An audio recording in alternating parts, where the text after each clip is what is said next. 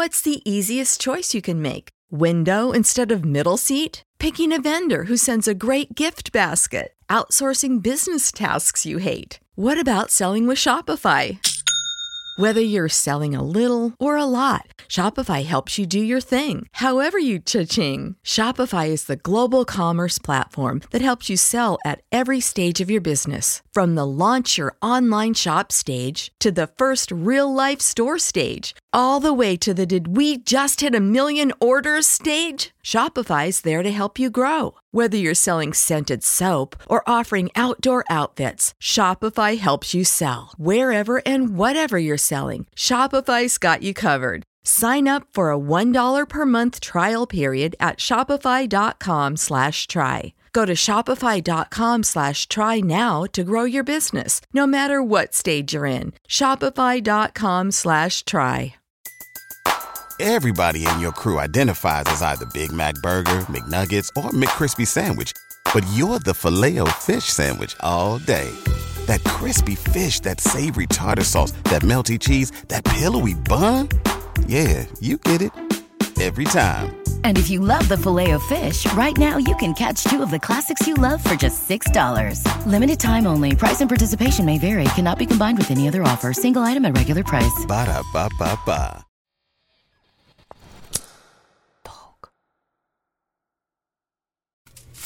По лезвию ходил, значит. Получается, ты своих партнерш подвергал риску и сейчас хихикаешь. Слушай, во-первых, по лезвию я ходил... Это я сейчас понял. Черт, я такая же, абсолютно точно. Точно на том же острие лезвия, только с другой стороны была. И это, конечно, полный кошмар. Ну-ка, расскажи. Э, да, я не буду рассказывать. 51 как говорят. Дорогие слушатели, хотим вас предупредить, что все, что в этом подкасте будет сказано, это сказано про нашу позицию из прошлого, чего мы не разделяем на сегодняшний день. От слова «вообще».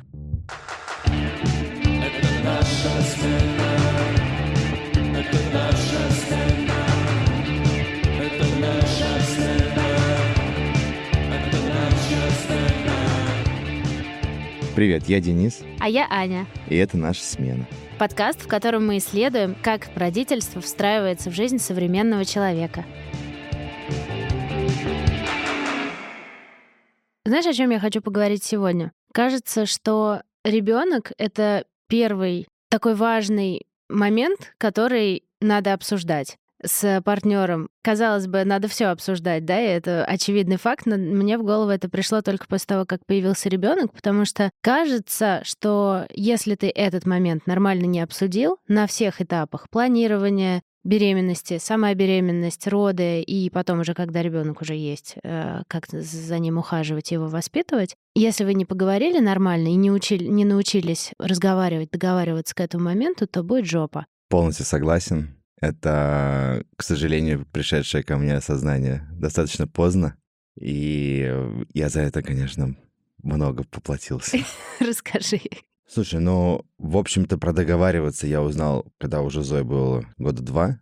Вообще в этом потребность и необходимость этого. И это перевернуло вообще мое представление о многих вещах, потому что, во-первых, это можно делать заранее, как Хотелось на, бы. на берегу можно договариваться. И, в, в общем, это предотвращало бы большое количество трудностей или проблем, или недосказанностей, которые у тебя произойдут в отношениях. И у меня к этому всегда был вопрос, а когда нужно? Вообще, какой момент, когда ты должен начать договариваться? То есть, когда вы только встретились на первом свидании, на втором, на третьем?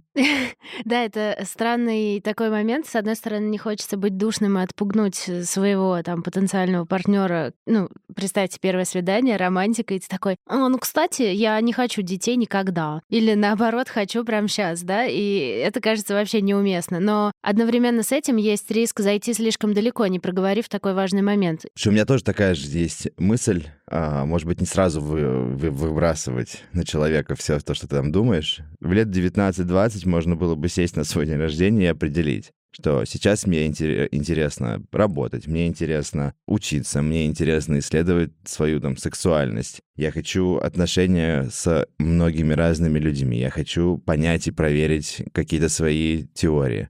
Как следствие из этого вытекает, что, например, я не готов сейчас быть семейным человеком, я не готов к детям, я не готов к браку. Эти вещи можно, конечно же, валидировать с какой-то периодичностью, потому что с возрастом у тебя меняется отношение ко всему к этому. Но, по крайней мере, заранее это знать. И в момент, когда вы понимаете, что у вас вроде бы эти отношения, с которыми ты познакомился, идут в разрез с твоими базовыми какими-то уже идеями, ты такой, о, вот сейчас происходит изменение. То есть я прям влюбился, я хочу там отношения с этим человеком, и дольше, мне это интересно. Мне кажется, в этот момент уже можно сказать, слушай, вот мои ценности, я их, может быть, пересмотрю, но сейчас они вот такие. Но мы говорим о том, что ты вот этот свой набор ценностей должен человеку озвучить на берегу до того, как вступаешь с ним в отношения, правильно?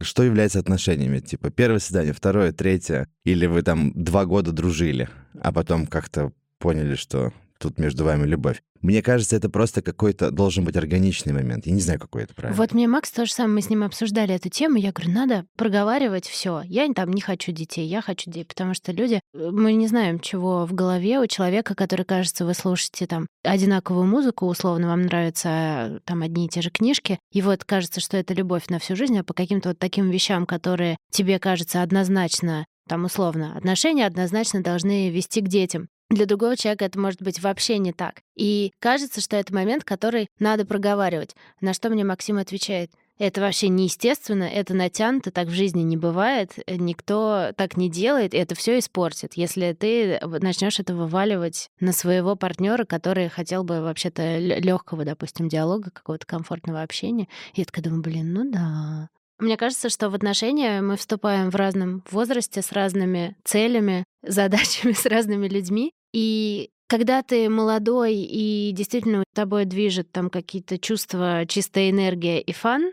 кажется, что не совсем уместно да, быть таким рациональным и вот эти свои идеи, скажем так, обсуждать. Я помню, как это было у меня, когда мне было там, не знаю, 18-19 лет. Дети были чем-то точно не про меня в данный момент, но мне было интересно фантазировать, да, про это. И интересно было обсудить это с тем партнером, с которым я там в данный момент нахожусь. Понятно, что это там не мой будущий муж э, и так далее, но просто, а что ты думаешь о детях? И вы как-то обсуждаете этот момент? И, допустим, он говорит, да ну, дети какие-то, да никогда. А мне тоже дети не нужны, да, вот на тот момент. Но я думаю, блин, никогда. И меня так это, о, отстой какой-то, с ним, наверное, ничего не получится. То есть я перестаю сразу примерять его фамилию на себя на листочках, знаете, когда вот это вот а это мог бы быть ты, да, в тот момент, и ты мне такой, я э, вот не, это, не, это не про меня. И это разрушает как будто бы отношения, которые могли бы завязаться и которые могли бы эволюционировать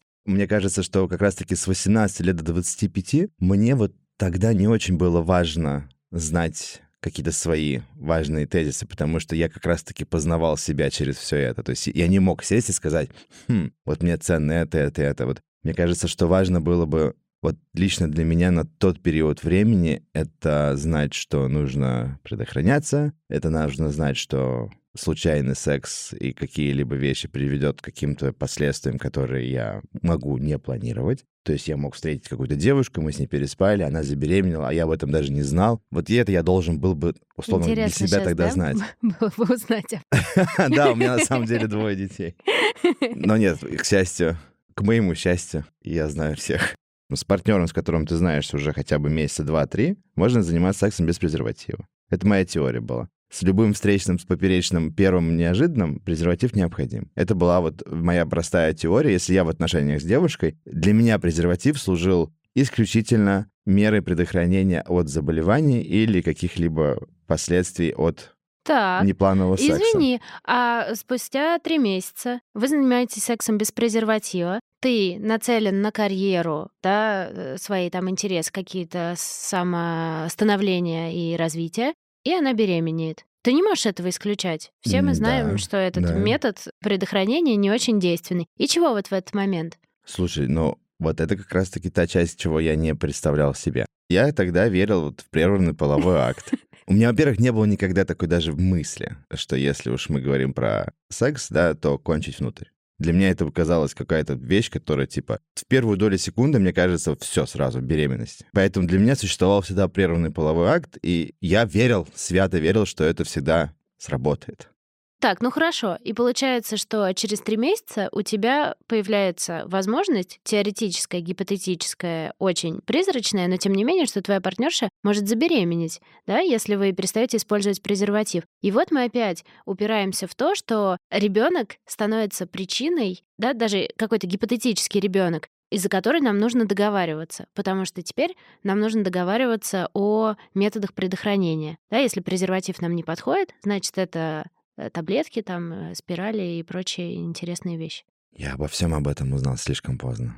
По острию лезвия ходил, и мне просто чисто повезло, что, наверное, я ну, до 28 лет дожил до бездетной жизни. Так что да, я думаю, что это первый момент договоренности, который, кстати, и происходит э, независимо от времени. Вот если я пришел на свидание, я, например, такой, ну, слушай, на первом свидании секса у меня нет. В момент, когда у тебя рождается второе свидание, где появляется секс, у тебя появляется вторая договоренность, типа с презервативами или без, или вообще какие дальше у тебя действия. Короче, я еще верил в другую теорию тогда. Я искренне верил в следующее, что после месячных есть э, окошко, типа длиной в, одно, в один-два дня, когда можно, правда, кончать внутрь. И типа ничего не произойдет. Я искренне в это верил. И на самом деле, что меня сейчас больше пугает, это то, что в момент той жизни я считал, что я дохера знаю про секс. То есть я был уверен, что я, вот зная это, я знаю больше, чем какой-либо другой чувак на свете. Сейчас у меня есть дочь. Мою теорию я разбил. Ровно по этой причине у меня есть дочь. Знаешь, вот я, я постиг. Я тебя слушаю, и я, с одной стороны, думаю, блин, какая жесть вообще. А другая мысль параллельно с ней, что, черт, я такая же абсолютно точно. Точно на том же острие лезвия, только с другой стороны была. И это, конечно, полный кошмар. Ну-ка, расскажи. Э, да, я не буду рассказывать. 51 э, как говорят. Я даже не знаю, что конкретно рассказать. Я тоже верила в прерванный половой акт. Вот и весь ответ. И у меня не было абсолютно никакого плана на то, что делать и какая моя позиция, да, про что мы говорили, на случай, если я забеременею. Потому что я точно так же, как ты, верила в то, что забеременеть, ну, вообще невозможно. Все, мы все делаем по инструкции из ВКонтакте. Как э, можно забеременеть в, в этой ситуации? И это ужас. Это, ну, если честно, эта мысль меня только на... Э, э, вот хоть сейчас запоздала какой-то секс-просвет, книжку почитать или что-то такое сделать хоть как-то. Лейтмотив вообще всей моей жизни, особенно подростковой, вот молодежной, это был вот просто на авось. На тот момент представление о всей моей жизни сводилось к случайности. И мне кажется, этот вот процент этого авось в моей жизни был такой большой, что когда ты сейчас говоришь про, про секс, про свет, я думаю, ну тогда, если бы я это все знал, мне кажется, я, мне было бы пофигу вообще. Во, и тут твоя партнерша беременеет, и ты больше не один. И вот тут, на самом деле, я бы на это все, опять же, как я тебе сказал, сказал бы, ну все, окей, значит, будет так. Но здесь это же не одного человека решение, типа это я. Вот, например, давай представим, что ты в такой же ситуации, вот тебе три месяца, и ты забеременела. Как бы ты тогда поступила? Зависит от возраста. Мне кажется, э, когда ты совсем юный и напуганный, у меня была похожая на эту ситуацию. Знаете, когда ты не уверен, типа, «Ну, на всякий случай таблетку съем. Вот э, такая ситуация. И ты ешь эту таблетку, потому что тебе мало лет, да какой ребенок, вот. Потому что у меня была сформулирована вот эта позиция, что да какой ребенок у меня сейчас, и ты из состояния э, неопределенности э, делаешь свой выбор, и эту таблетку в итоге ешь. Я не помню, обсуждала я это с партнером, не обсуждала, потому что, ну, предполагала, что он такого же мнения, как я. И это, кстати, интересный вопрос. А вдруг это вообще бы перевернуло его жизнь, ранило очень сильно?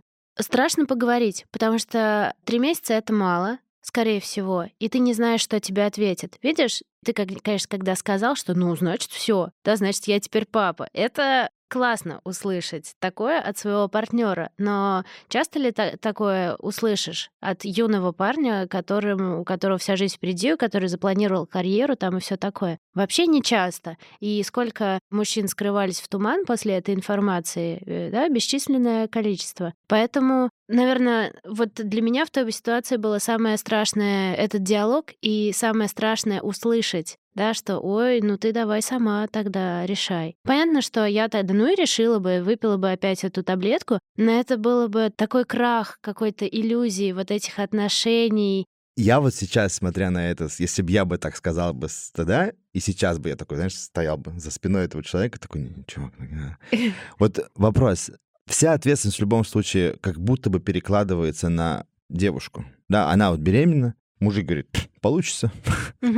И она должна принять на себя вопрос, получается, поверить. Или там проверить, можно ли доверять. Или принять решение, если они говорят, ну нет, детей не будет. Вот, блин, вот как тебе вот в этой ситуации? Девушка всегда остается с этим вот в этот момент. Ну и фигово ей в этот момент, если это для нее какая-то неожиданная, неплани... незапланированная беременность. Тут дальше все весь этот объем отсутствия информации по теме и что делать дальше и так далее. Еще ты юная и вся жизнь твоя кажется под откос идет. В общем, это ужас, а с другой на, другой чаше весов у тебя аборт, что тоже ужасное эмоциональное, во-первых, переживание, во-вторых, осуждение, цоканье языками и вообще как будто некая черная метка на тебе, да. Сейчас, я думаю, меняется отношение к нему, ну, со стороны там адекватной половины человечества. Но есть и другая тенденция, да, там запреты абортов в некоторых странах. Но знаешь, что мне интересно здесь? Что тело девушки, и я, когда там какие-то политики начинают судить, рядить, э, делать аборт или не делать, мне кажется, это вообще нахрен не их дело, да, это дело женщин. И только женщины могут это решать с одной стороны, а с другой стороны есть конкретный ребенок, который на одну вторую состоит из мужчины,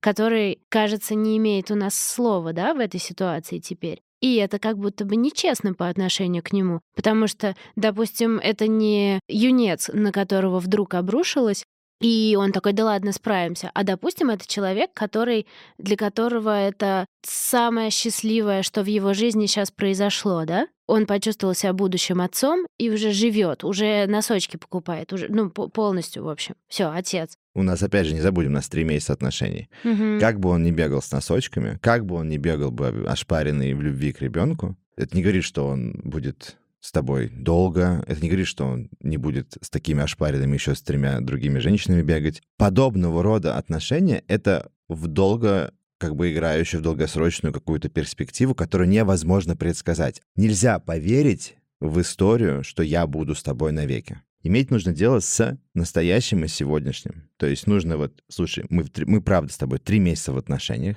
мы не знаем друг друга настолько, чтобы доверять любым обещаниям. Мне кажется, что мне страшно, что происходит у тебя. Я хочу узнать вообще, как ты к этому относишься, какие твои мысли.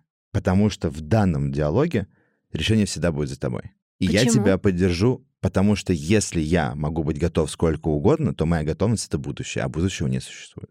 Моя готовность — это обещание, которое я тебе даю на потом. Это как бы кредит. А ты должна принять решение сейчас.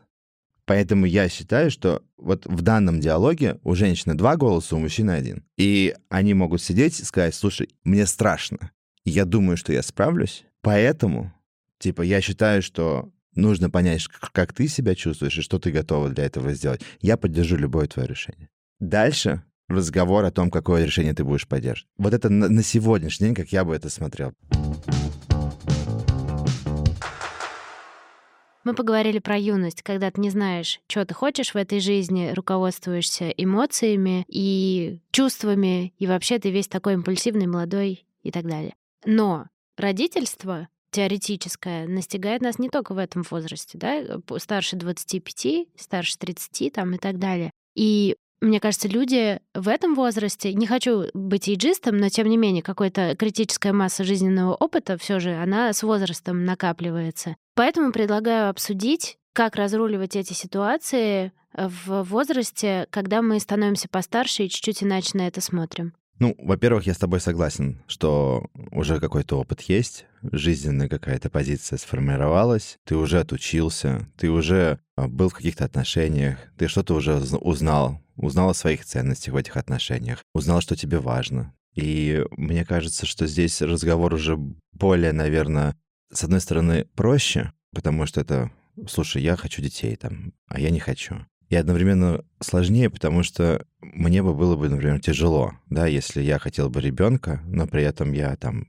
с, со своей девушкой в отношениях уже пять лет, она говорит, слушай, нет, мне кажется, я хочу всю жизнь прожить без детей, и мне это не важно. И вот тут вся сложность как раз для меня лично всплывает, потому что, наверное, это уже вопрос о наших отношениях и нашем как бы будущем этих отношений. Да, потому что, с одной стороны, я должен взвесить для себя, как я на это смотрю. То есть готов ли я разделить с ней взгляды, да, потому что я должен изменить свою точку зрения. Или же нет. Сложно, наверное, здесь разобраться. И здесь опять же диалог, договоренности. Я сделал все совершенно противоположно. И это знание, которое сейчас у меня, вот убеждение есть, оно построено исключительно на большой ошибке в этой коммуникации. Колоссально. А расскажи, как у вас это было? Ох, у нас это произошло следующим образом. То есть Регина забеременела. Тут вопрос. Вы говорили о детях? И какая вообще у вас была позиция? Наша позиция сводилась к тому, что мы фантазировали об имени дочери. Это максимально, что мы могли себе представить. Так, ну то есть там где-то ребенок был. Скажем. Да не, ну типа, слушай, а как бы ты назвалась, если у нас был бы ребенок? Это типа нифига не разговор. Э, мне интересно, как у, что у мужчины в голове происходит, когда происходит такой диалог. У, у меня, как у женщины, происходит, ого, он хочет детей. Нет. Типа. Это просто ты гипотетически рассматриваешь. Для меня это было просто типа прикольная игра. Это вообще не про детей было. Это было просто про прикольную игру. Э, вот, дорогие слушатели мужского пола, это вообще не прикольная игра. Здесь решается жизнь, блин, нахрен, и имя реального ребенка, который будет.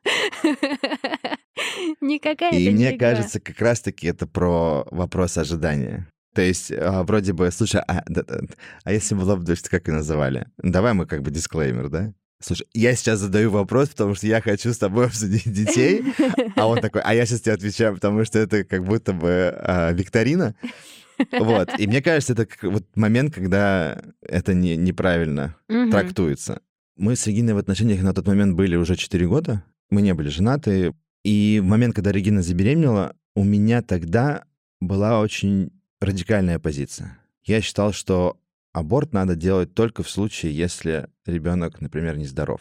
Все остальное это типа «М-м, нельзя. То есть для меня это предательство меня. Как ты говорила, что вот живет половинка, и я это так считал. Я проигнорировал весь свой страх, который внутри был. Я такой, окей, фу, проглотил, мы справимся. И в момент, когда у нас Ну, начался... Извините, пожалуйста, у меня вопрос. А как Регина забеременела?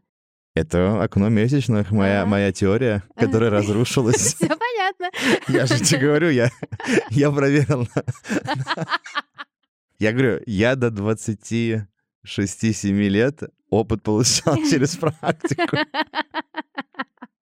От, от того и по лезвию ходил. Так. Но на самом деле это не так смешно, как сейчас это кажется. Но в момент, когда это произошло, я абсолютно радикально смотрел на это представление и знал, что у меня получится. И как бы вообще как... это даже не обсуждаемо. Дети — это просто вот, ну, обязанность какая-то святая буквально. И когда Регина что-либо говорила, я это говорил с позиции. Типа, у нас будет ребенок, типа, все будет ок, мы совсем справимся. Слушай, это вообще перестань вообще это все говорить. А что Регина говорила? Ну, Регина сомневалась, она не хотела. Тогда Регина не хотела детей.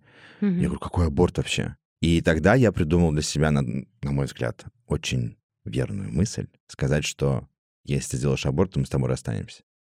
Ну, Нихуя неправильная позиция. Но вот в то время вся моя поддержка свелась этой фразой просто к нулю. Потому что я буквально добавил на Регину дополнительную ответственность. Еще и за это. Ну, это, короче, просто пиздец. Я, я сделал все максимально неправильно. И в момент, когда Регина оставалась вот с этим всем одна, мне казалось, что так ок. Потому что я ей дал все возможности для выбора, как я считал. Это, конечно, сильно испортило все. Ну, то есть и все наши потом отношения, и много-много-много другое. Это очень сильная история, честно скажу. Она оставляет какой-то даже комочек в горле, я скажу. Если уместно рассказать мою историю, которая абсолютно не такая интересная сейчас, то я это сделаю. Мы про детей разговаривали, но очень, скажем, ну да, наверное, нам нужен ребенок. Ну да, наверное, надо заняться этим вопросом. Но как-то готовиться, делать медицинские чекапы, как принято, да, сейчас, или, ну, не знаю, как там по календарю в овуляцию заниматься сексом, такого у нас вообще не было. Мы решили довериться судьбе. И для того, чтобы судьба смогла меня как-то настичь, э, мне нужно было перестать пить таблетки. Это, собственно, тоже договоренность. Я проговорила об этом с Максом, что, слушай, походу так складывается, что сами мы не возьмем и не начнем заниматься ребенком, а мы вроде бы как с тобой оба не против. Давай я перестану пить таблетки, и если я забеременею, то, ну, классно будет ребенок. Он сказал да, и в общем-то, так и произошло. Я перестала пить таблетки где-то через полтора года забеременела. Кажется, что жизнь состоит из этапов э, школа, университет, армия, ребенок, э, там работа, ребенок. И, ага, работа есть, а теперь, наверное, ребенок. То есть это просто, мне кажется, была мысль от незнание, куда себя деть, если честно. Вот какой-то у меня был тогда возраст, когда я так немножко потерялась, работа перестала э, там, ну, в какой-то момент вот э, какой-то кризисный там у меня пошли э, месяцы. И как-то так мне, думаю, перестану купить таблетки.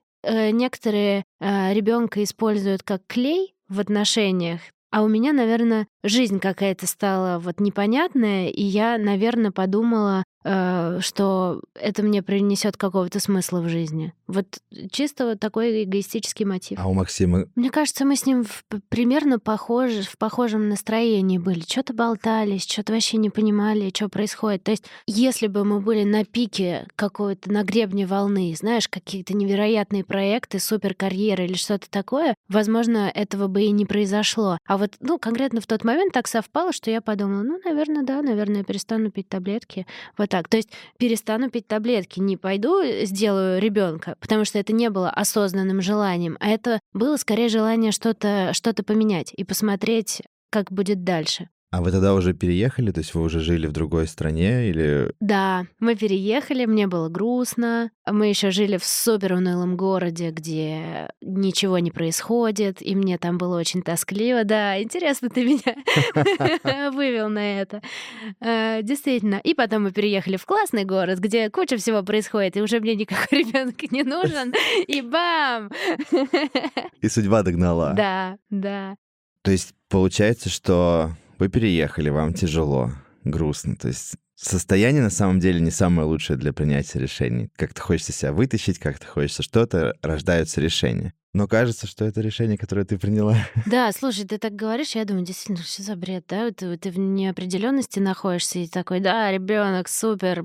Но, в общем, это было классное решение, которое я бы не приняла э, с холодной головой и вот из позиции, что у меня все здорово, но у меня все закончилось, да, или там сейчас все длится, все супер. Я рада, что так сложилось. Но могло быть совсем иначе. Это могло бы меня, как часто бывает, меня могло накрыть депрессией, э, у меня могло ничего не получаться, мы с партнером не могли никак разобраться, договориться по вопросу там ухода и так далее, так далее. Но, к счастью, все сложилось, как сложилось. Я сейчас говорю про диалог и договоренности с двумя людьми. А вот что делать, если я один? У меня есть на этот счет мысленный эксперимент. Представь, что есть некая одинокая женщина, которая решает забеременеть сама. Она знает, что она хочет ребенка и не хочет, между, чтобы с ними, с ребенком был какой-то третий человек в виде папы, но ей нужен мужчина как, в общем-то, способ получить ребенка. Как ты считаешь, этичный ли это подход вообще? Давай представим ситуацию, что женщина там в каком-то э, дейтинг-апе э, находит мужчину на одну ночь, который соглашается с ней на секс без презерватива в правильный календарный день, не календаря, значит. И у нее единственная цель — это забеременеть. Она ему об этом не говорит. Как ты считаешь, это правильно или нет? Мне кажется, это неправильно даже не, не в контексте беременности да, то есть мне кажется, что это неправильно во всех контекстах. То есть если ты используешь чей-либо труд другого человека для достижения своих целей, не предупредив его об этом, и при этом получив какую-либо выгоду, ну, мне кажется, это просто в целом неэтично. Я бы здесь попробовала построить отношения Э, с человеком, у которого такие же цены. Да, в общем-то, просто если мой текущий партнер или если у меня его сейчас нету, найти человека, который, единомышленника, который тоже хочет детей. Другая ситуация, когда никого нет, и здесь мы оцениваем, наверное, свои какие-то этические ориентиры и возможности кошелька, да, потому что э, есть возможность пойти в специализированные центры куда э, доноры сдают свою сперму и, в общем-то, заиметь ребенка таким образом. Либо же можно сделать какую-нибудь вот эту пакость, я ее вот только так, пожалуй, могу назвать, когда ты э, мужчину используешь для того, чтобы получить ребенка, ему об этом э, не сообщив заранее. Поэтому, наверное, если мы таким методом каким-то секретным, не, я его вообще не беру, не нравится, дизлайк, не берем договоренности опять же, блин, договоренности это наше все, по-моему, да? Надо искать человека, друга какого-то, может быть, не близкого друга, который будет готов с тобой, в общем, этого ребенка создать. Ты когда, кстати, предлагала э, мысленный эксперимент, я думал, типа, что же ты сейчас предлагаешь? И я думал, наверное, сейчас будет разговор о серии, вот есть э, девушка, могу ли я быть тем, кто станет ну, как бы, донором Мгм. для нее. Ну, типа, она придет, скажет, слушай, мы тебя, я тебя знаю, ты вроде парень крепкий, здоровье у тебя ок. Слушай, я вот думала о том, что вот можно было бы это сделать. Я вот, например, с одной стороны, да, на это смотрю как, типа, ну, почему не помочь подруге, но при этом это все равно остается мой ребенок. И как я, готов ли я изолироваться? То есть готов ли я, как бы, зная, что вот, вот это вот, это мое. И при этом быть, скажем так, придерживаться тайны о том, что это не я, мне тоже было бы на самом деле тяжело. Кстати, вот говоря про одного человека с желанием, возникает следующая история. Когда родилась Зоя, я понял, что это на самом деле не так легко, что это не так сказалось на мою жизнь, как я это планировал. Да, то есть это, это радикально изменило мой ритм, мое внимание, да, потому что, с одной стороны, я, как уже говорил о том, что я жил, исследуя через практику, Мгм. нарабатывая свой опыта, одновременно с этим наличие ребенка дало мне понять, что я себя не знаю. То есть, когда появилась Зоя, я такой, вау, я вообще не знаю, кто я, что я, и вообще какие мои ценности, и вообще что мне с этим делать. И сейчас, когда я говорю, ну все, окей, мы справимся, и я могу вывозить, то сейчас я одновременно с любовью к ребенку вывожу. Ну, потому что я понимаю, что, окей, я сейчас, здесь нельзя соскочить, для меня это, ну, это вообще не опция, но при этом у меня есть счастливый ребенок, есть я счастливый с этим ребенком, есть прекраснейшая у меня жена, да, и мы с ней, ну, то есть все прекрасно, меня нету как бы желания соска- соскакивать. Но при этом я понял, ого, нет, все, один ребенок, я на второй, на второго вообще никогда не пойду, потому что это опять отсрочит мое путешествие к себе. Ну, то есть вот я себя не буду знать и дальше. Я жду сейчас, вот Зоя станет 18, я как бы себя спущу и дальше пойду как бы собой заниматься, себя узнавать. А одновременно с этим спустя 6 лет Регина говорит, слушай, а я вот, наверное, хотела бы второго ребенка. Пам-пам. И мы такие, «Ам». И я тут такой сижу, рассуждаю, что, наверное, это расставание. В смысле расставание? У нас замечательные отношения, у нас замечательный ребенок. Мы доказали себе, что мы вроде как, э, ну, не просрем этот момент. А как быть?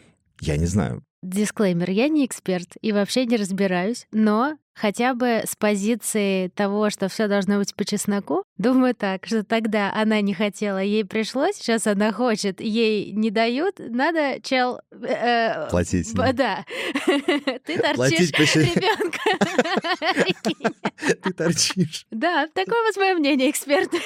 Но это, если мы вот так рассуждаем, абсолютно, что кажется, не, неумно. Э, Классно, что мы в нашем подкасте пришли к решению, что мы не вдвоем тут вещаем, а у нас все-таки будет человек, кто нас рассудит, надеюсь, да. и даст какие-то отправные точки. Ты знаешь, я абсолютно с тобой согласна в этом плане, что нам нужен эксперт, который поможет и как-то навести, не э, превращая подкаст в реалити-шоу, да, и конкретно вашу, разбирая проблему, но в целом как-то даст нам ориентиры, как к этому диалогу подступаться, э, как его попробовать вести. Мы затронули тему и молодых отношений, и более взрослых, и я выразил свою точку зрения, что в любого рода договоренности у женщины два голоса, у мужчины один голос, и ровно потому, что женщине предстоит очень много всего пережить, мужчине при этом ничего физического такого не грозит.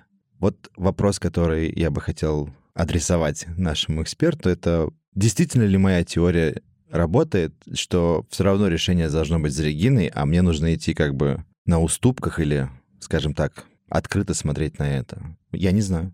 Как женщина, мне хотелось бы принимать все решения, да, потому что я за женщину и считаю, что мы рулим. Но это такой сложный вопрос. Я, э, правда, парюсь из-за того, что ребенок это симбиоз двух. И вот когда один хочет, а другой не хочет, мы должны сесть в одной комнате, запереться в ней и не выйти до тех пор, пока не будет решения, как судом присяжных, когда единогласно не будет э, принято какое-то мнение. Ты смотрела, кстати, есть такой сериал Working Moms, Мгм. и там очень круто рассказывается про все реальности. родительства, и у них как раз был эпизод, где она забеременела, и, в общем, он хотел ребенка, а она не хотела. И э, они как бы на этой почве у них были ссоры, они что-то друг друга не поняли. Она хотела пойти сделать аборт, он ее в этом плане не поддерживал. Он говорит, слушай, у нас таких два ребенка классных, мы совсем А у них справим». уже двое да, да, да, да, да, да. И они э, сели и, э, на, знаешь, на, на флипчарте составили плюсы и минусы. Ага. И когда они составили плюсы и минусы, она тоже поняла, типа, и он тоже понял, что как бы они не потянут. И все, они договорились, она едет делать аборт и не делает его. Договоренности договоренностями, запираться, запираться. И опять же мы возвращаемся, что финальное решение. Ну да. Вот прям на этом же точке, когда ты пришел к врачу, ты можешь делать, что хочешь. Твое решение всегда будет. Да, это может повлиять на дальнейшее доверительное отношение с партнером, но это не- не- мне не кажется, что здесь есть какой-то один ответ. То есть дальше ты поступаешь, как ты считаешь нужно, потому что в какой-то мере твои ценности ввязываются во все это. Итак, постановляем, что ничего не понятно. Свои мнения мы выразили, но опираться на них призываю никого не. Но призываю на них никого не опираться, потому что э, это все не проверено. В следующем эпизоде как раз проверим, что мы сказали, э, что из этого бред, что классно, и получим какие-то советы от эксперта. С вами была наша смена. Подписывайтесь на наш телеграм-канал «Это наша смена» в одно слово. Пишите нам, делитесь фидбэком, своими историями, вопросами и советами. Мы благодарим студию «Толк», Нашего продюсера и звукорежиссера Сергея Скурту нашу редакторку Регину Досаеву, и Максиму Кульшу и группу Супербесса за прекраснейшее музыкальное сопровождение нашего подкаста.